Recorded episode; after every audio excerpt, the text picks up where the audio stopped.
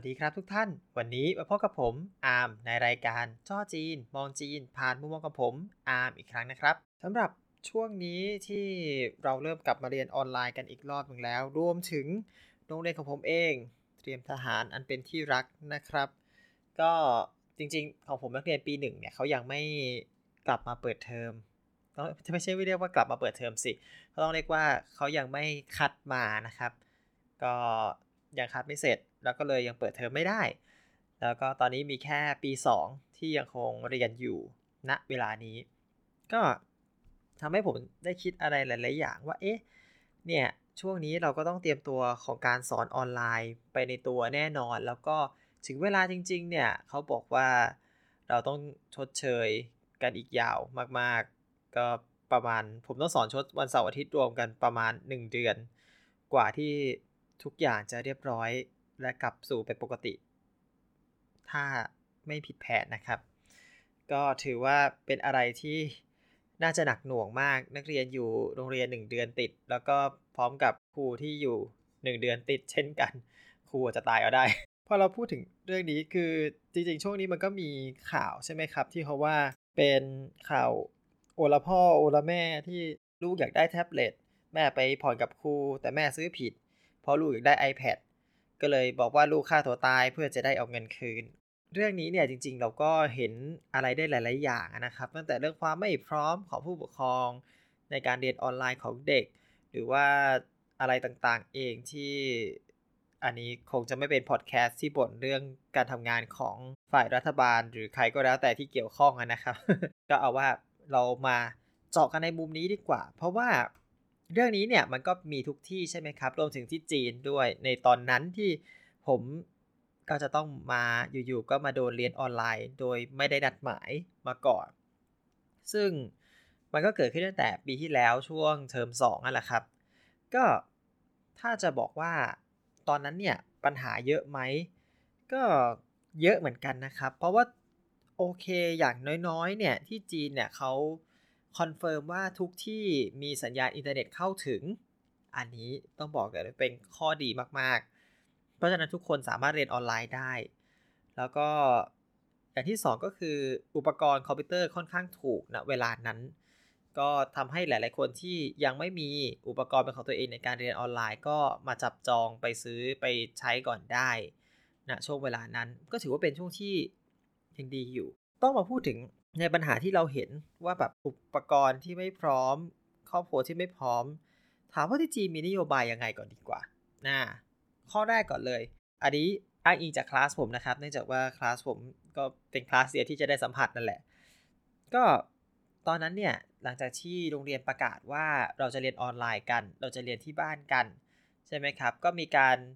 นัดแนะให้เรียบร้อยว่าให้นักเรียนลงแอปอะไรใช้อะไร ข้อแรกเลยตอนที่เขาพูดถึงเรื่องการให้ลงแอปเนี่ย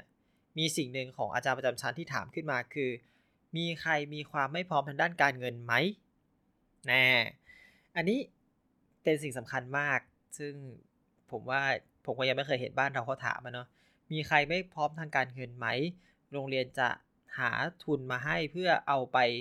ซื้ออุปกรณ์สำหรับการเรียนออนไลน์ ซึ่ง โอเคคลาสผมไม่มีใครขอ อันนี้ก็เลยไม่รู้ concept ว่าจะเป็นยังไง แต่ที่แน่ๆก็คิดว่าน่าจะมีคนที่บ้านมีปัญหาหรืออะไรอย่างเงี้ยครับเขาก็จะหามาให้แหละจริง ๆ ผมเคยได้ยินเหมือนกันนะว่า สมัยก่อนๆนู้นโรงเรียนเคยให้ยืมโน้ตบุ๊กไปใช้หรืออะไรอย่างเงี้ยครับเอออันนี้ต้องบอกถึงว่านอกจากเรื่องของผู้เรียนเองที่โรงเรียนจัดหาให้ผู้สอน โรงเรียนมีโน้ตบุ๊กให้นะครับสำหรับคนที่สำหรับอาจารย์ที่ไม่มีโน้ตบุ๊กหรือว่าอุปกรณ์เก่าไปแล้วหรืออะไรเงี้ยโรงเรียนให้ยืมได้นะครับ แม้กระทั่งให้ยืมห้องสอน เพื่อทำการไลฟ์ได้ หลังจากที่โรงเรียนเขาบอกว่ามีนโยบายเรื่องของนี่แหละ การช่วยเหลือทางด้านการเรียนเบื้องต้นแล้ว สิ่งที่บ้านเราจะเห็นอยู่เป็นประจำไม่ใช่เป็นประจำก็คือเห็นในปัจจุบันเนี่ยครับก็คือเรื่องของค่าเรียน นะใช่ไหมทางเราจ่ายเต็ม แล้วก็มียึกยึกยักยักในปีนี้อยู่ว่าเอ๊ะสรุปจะคือหรือไม่คือหรือจะยังไงก็แล้ว แต่อันนี้ตัวผมเองไม่ทราบนะครับ เนื่องจากโรงเรียนเตรียมทหารเป็นโรงเรียนรัฐเนาะก็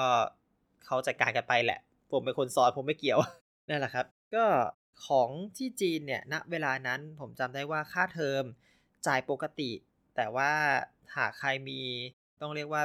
มีความ เดือดร้อนอะไรสามารถชะลอการจ่ายไปได้ก่อน อันนี้เหมือนผมจำไม่ผิดว่าเขาเคยประกาศเรื่องนี้ไว้ด้วยนะครับ นอกจากนี้เนี่ยพูดถึงเรื่องค่าเทอมแล้ว โอเคมันมีค่าใช้จ่ายต่างๆ ที่บางอย่างที่โรงเรียนเขาไม่ได้ใช้ค่าหอ อันนี้จำได้เลยว่า โรงเรียนงดค่าหอของทั้งเทอม 2 แล้วก็คืนให้นักเรียนทุกคน อันนี้จำได้เลยครับ ไม่ว่าจะอยู่หรือไม่อยู่นะครับ เพราะฉะนั้นก็ถือว่าเหมือนคนอยู่ก็อยู่ฟรี แต่อันนี้ผมไม่รู้ว่าค่าน้ำค่าไฟเขาต้องจ่ายหรือเปล่าเนื่องจากหอที่ผมอยู่เนี่ย ไม่จำเป็นต้องจ่ายค่าน้ำค่าไฟก็เลย อันนี้ไม่ทราบจริงๆแต่ค่าหอถือว่าคืนให้ทุกคนที่เป็นนักเรียนของโรงเรียน ก็อะโอเคช่วยลดไประดับหนึ่งแล้วพูดถึงในเรื่องการเรียนก็ต้องใช้อินเทอร์เน็ตใช่ไหมครับ ในการใช้อินเทอร์เน็ตของโรงเรียนเนี่ยเขาก็มีเหมือนทุนส่วนหนึ่ง ก็ให้กับนักเรียนทุกคนเหมือนกันว่าเป็นช่วยเหลือค่าอินเทอร์เน็ต อันนี้ถ้าผมจำไม่ผิดโรงเรียนให้ค่อนข้างเยอะ รู้สึกเหมันจะประมาณประมาณ 1,000 หยวนได้ ก็ค่อนข้างเยอะครับ น่าจะรวมกับอะไรหลายๆอย่างได้มาเพื่อช่วยค่าเน็ต ซึ่งก็เนี่ยแหละครับ ก็ทำให้การเรียนมันก็ไปได้อย่างคล่องตัวเมื่อเทียบกับบ้านเราแล้วที่จากเหตุการณ์นั้น เหตุการณ์แท็บเล็ตนั้นทำให้เราคิดหลายๆอย่างว่าเอ๊ะจริง ๆ แล้วทางรัฐเราเนี่ย ก็ไม่ค่อยได้ช่วยอะไรตั้งแต่แบบมีโควิดขึ้นมา ใช่ไหมครับ นอกจากไม่ช่วยแล้วยังผลักภาระให้กับผู้ปกครองอีกต่างหากก็เป็นประเด็นที่น่าคิด ซึ่งผมก็คิดอยู่ตลอดแหละ จริงๆผมก็คิดถึงนักเรียนเหมือนกันนะครับ จริง ๆ ถ้าวนมาถึงเรื่องที่ตัวเองสอน อย่างที่ผมเนี่ยต้องสอนออนไลน์เนี่ยผมรู้อยู่แล้วแหละว่าเราอาจจะช่วงนี้เราอาจจะได้รู้ผีรู้คน คืออาจจะเรียนในห้องบ้าง อาจจะเรียนออนไลน์บ้าง ก็แล้วแต่สถานการณ์ว่าจะหนักเบาแค่ไหนนะครับ เนื่องจากเป็นโรงเรียนปิดใช่ไหมครับ ก็คือเขาก็จัดการเรียนการสอนได้แหละ เพราะว่านักเรียนก็ไม่ได้ไปไหนครูก็ไม่ได้ไปไหนทุกคนอยู่กันตรงนี้แล้วก็จบกันไปแค่นี้อะไรเงี้ยก็คิดว่าเวลาเปิดเทอมเขาน่าจะเปิดปกติ แต่อันนี้อาจารย์เขาก็ถามมาเหมือนกันว่า เราต้องเรียนออนไลน์หรือเปล่า ก็เลยเอาว่าผมก็เตรียมออนไลน์ไปแล้วกันเนาะอย่างที่ผมบอกไปในตอนก่อนๆหน้าแหละครับ ผมทำ คอร์สออนไลน์เสร็จเรียบร้อยแล้ว ให้นักเรียนดูได้เลย แบบว่าออนไลน์สามารถย้อนดูได้ทุกเมื่อ ถ้านักเรียนสมัครเรียบร้อยแล้ว อันนี้ก็นี่แหละครับ พูดถึงประเด็นเรื่องของการสอนออนไลน์ ว่าจริง ๆ แล้วเนี่ยเราผ่านมา 1 ปีแล้ว เราน่าจะได้ตกผลึกอะไรบ้างว่าสิ่งที่สำคัญที่สุดเลย ในเรื่องของการสอนออนไลน์ จริง ๆ เราควรจะให้สอนโดยใช้คลิปการสอนมากกว่าที่จะเป็นการไลฟ์ หรือว่าประชุมออนไลน์ในการสอน อันนี้พูดในแง่ส่วนตัวส่วนตัวมากๆนะครับ เนื่องจากว่าจริงๆแล้วถ้าเกิดเราเป็นไลฟ์หลายคนจะเจอปัญหาเดียวกันก็คือ กระตุกค้างบางทีอินเทอร์เน็ตไม่ดีช่วงหนึ่งปุ๊บทำให้ทุกอย่างข้ามไปหายไป ข้อดีของการไลฟ์หรือการประชุมเนี่ยมันคือการถามสดได้ตลอดเวลา แต่ข้อเสียของมันคือการที่เนื้อหามาโดนข้ามไปได้เมื่อสัญญาณไม่ชัด ก็ นั่นแหละครับ ผมก็เลยแก้ปัญหาด้วยการทำคอร์สออนไลน์ขึ้นมาให้เรียนสามารถดูย้ำได้ตลอด แล้วตัวเองอยู่สแตนบาย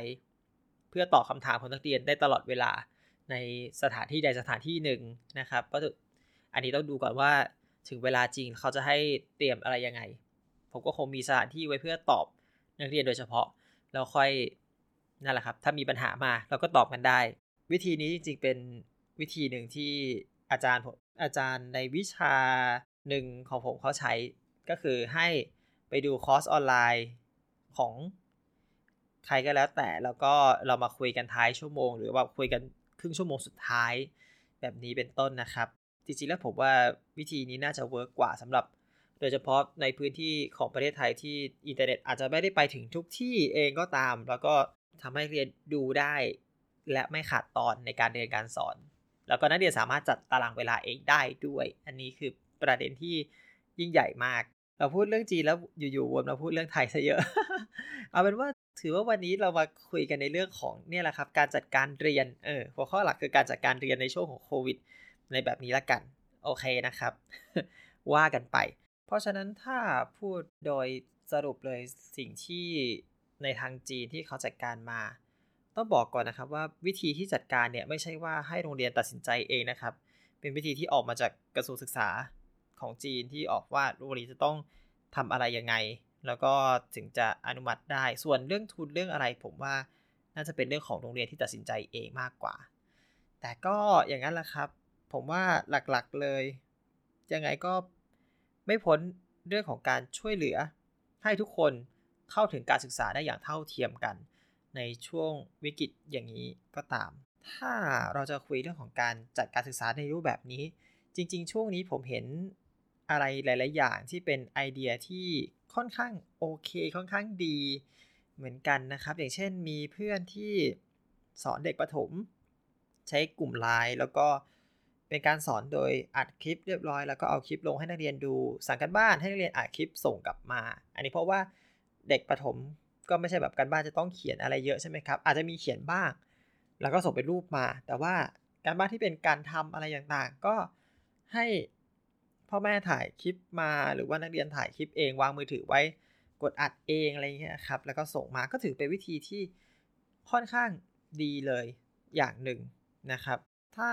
เราจะพูดถึงเรื่องตัวงาน ผมเห็นนักเรียนหลายคนก็จะบ่นเรื่องว่าการบ้านเยอะอันเนื่องมาจากว่าทุกคนคิดว่าแบบเราเรียนออนไลน์ แล้วก็สั่งการบ้านได้เรื่อยเปื่อยอะไรอย่างนี้ ซึ่ง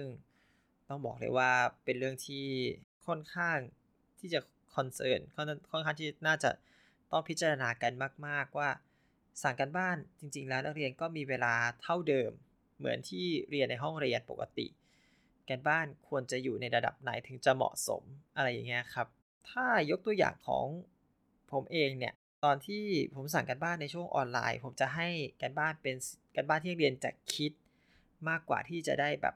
อ่าคุณคัดภาษาจีนมาส่งตามเวลาอะไรอย่างนี้ ผมก็จะ เว้นเรื่องการคัดมาส่งไปผมก็จะให้เรียนคิดว่า เอ๊ะ ถ้าเราจะทำอะไรสักอย่างหนึ่ง แล้วเราจะบอกเป็นภาษาจีน เราจะบอกว่ายังไง ให้ทุกคนไปทำดู ก็เป็นโจทย์ที่ไม่ยากใช่ไหมครับ โจทย์ปลายเปิดไม่ยาก แล้วก็ทำได้ง่าย ๆ อันนี้อาจจะเป็นเพราะว่าตัวผมเองสอนวิชาภาษาด้วย ก็เลยจะแอสไซน์งานแบบนี้ได้ ก็ถือว่าโอเคแล้วครับ นักเรียนก็ให้ความร่วมมือมาก พอสมควรก็ต้องบอกเพราะว่ามันไม่ยากเกินไปใช่ไหมครับ ถึงเวลากำหนดส่งงานทุกคนก็ส่งตามเวลาไม่ว่าจะส่งทางอีเมล ส่งทางไลน์อะไรก็แล้ว แต่แต่ว่าเส้นทางหลักต้องเป็นอีเมล แน่นอนสำหรับผมแล้วเนื่องจากว่าเวลาประทับสำคัญที่สุดสำหรับฝั่งครูเองก็มีเรื่องให้คิดเยอะพอๆกับนักเรียนนักเรียนยังดีที่ว่าแค่หาอุปกรณ์ได้เข้าถึงการเรียนการสอนได้เป็นโอเคแล้วก็หาวิธีทำการบ้านส่งสำหรับของครูนี่ทำยังไงที่จะออกมาดีที่สุด ให้นักเรียนเข้าใจที่สุด อันนี้ก็เป็นโจทย์ที่ยากมาก เนื่องจากครูหลาย ๆ ท่านอาจจะใช้วิธีการสอนที่อยู่หน้าห้อง การสอนหน้าห้องมันก็ต่างจากออนไลน์อีกเหมือนกัน คือสอนหน้าห้องเราเห็นการตอบรับของนักเรียนได้ เราเห็นว่านักเรียนไม่เข้าใจ เราสามารถลงไปย้ำในจุดที่ คนส่วนใหญ่ในห้องนั้นสงสัยได้ แต่การเรียนออนไลน์มันคือเราไม่รู้เลยว่าคนที่จะมาเรียนนั้นจะมีลักษณะเป็นยังไง จะเข้าใจไหมหรือว่ายังไง เราก็ต้องทำกันบ้านให้ดีที่สุด พูดให้ครอบคลุมที่สุดเท่าที่เป็นไปได้ หรือพูดให้เป็นกลางที่สุดนั่นแหละครับ สุดท้ายก็ยังไงก็คือหลักสำคัญก็คือ อาจารย์ต้องอยู่รอตอบคาถามของนักเรียน ต้องคอยช่วยเหลือนักเรียนเวลาที่มีปัญหาอย่างนั้นมากกว่า ก็วันนี้ก็เหมือนกับบ่นนี้ได้หน่อยเนาะเรื่องของการเรียนออนไลน์ ในช่วงนี้ค่อนข้างจะลำบากอีกแล้ว เช่นกันนะครับ เป็นปีที่ 2 ของเราแล้ว เราหวังว่าทุกอย่างจะสามารถเป็นไปในทางที่ดีขึ้นได้ แต่ก็อย่างนั้นแหละครับ ให้กำลังใจทั้งคนเรียน แล้วก็คนสอนทุกท่านนะครับ ยังไงก็ลองเอาวิธีผมไปใช้ก็ได้ ลองทำคลิปดูอาจจะไม่ได้แบบต้องสวยหรูต้องมีเอฟเฟกอะไรเยอะ เพราะอย่างคลิปผมจริงๆก็เป็นแค่แบบ powerpoint แล้วตัวเองก็พูดกับ powerpoint อาจจะขึ้น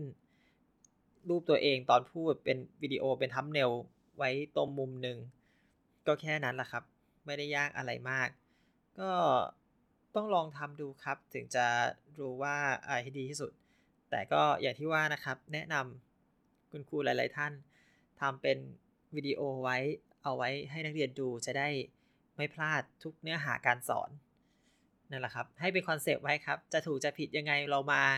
คุยกันได้เนาะ ถ้าใครมีไอเดียอะไรดีๆ ก็อาจจะคอมเมนต์มาแลกเปลี่ยนกันได้นะครับ ก็ สำหรับวันนี้เอาไว้แค่นี้ก่อนแล้วกัน ก็อาจจะพูดถึงเรื่องที่จีนนิดที่ไทยเยอะหน่อย ก็ตามนั้นแหละครับ ขอให้ทุกท่านสู้ๆนะครับ เราอาจจะยากลำบากกันนิดในช่วงนี้แต่เราก็ต้องผ่านมันไปให้ได้ครับ ก็แล้วพบกันใหม่ในสัปดาห์หน้านะครับ ผม วันนี้ขอลาไปก่อนนะครับ สวัสดีครับ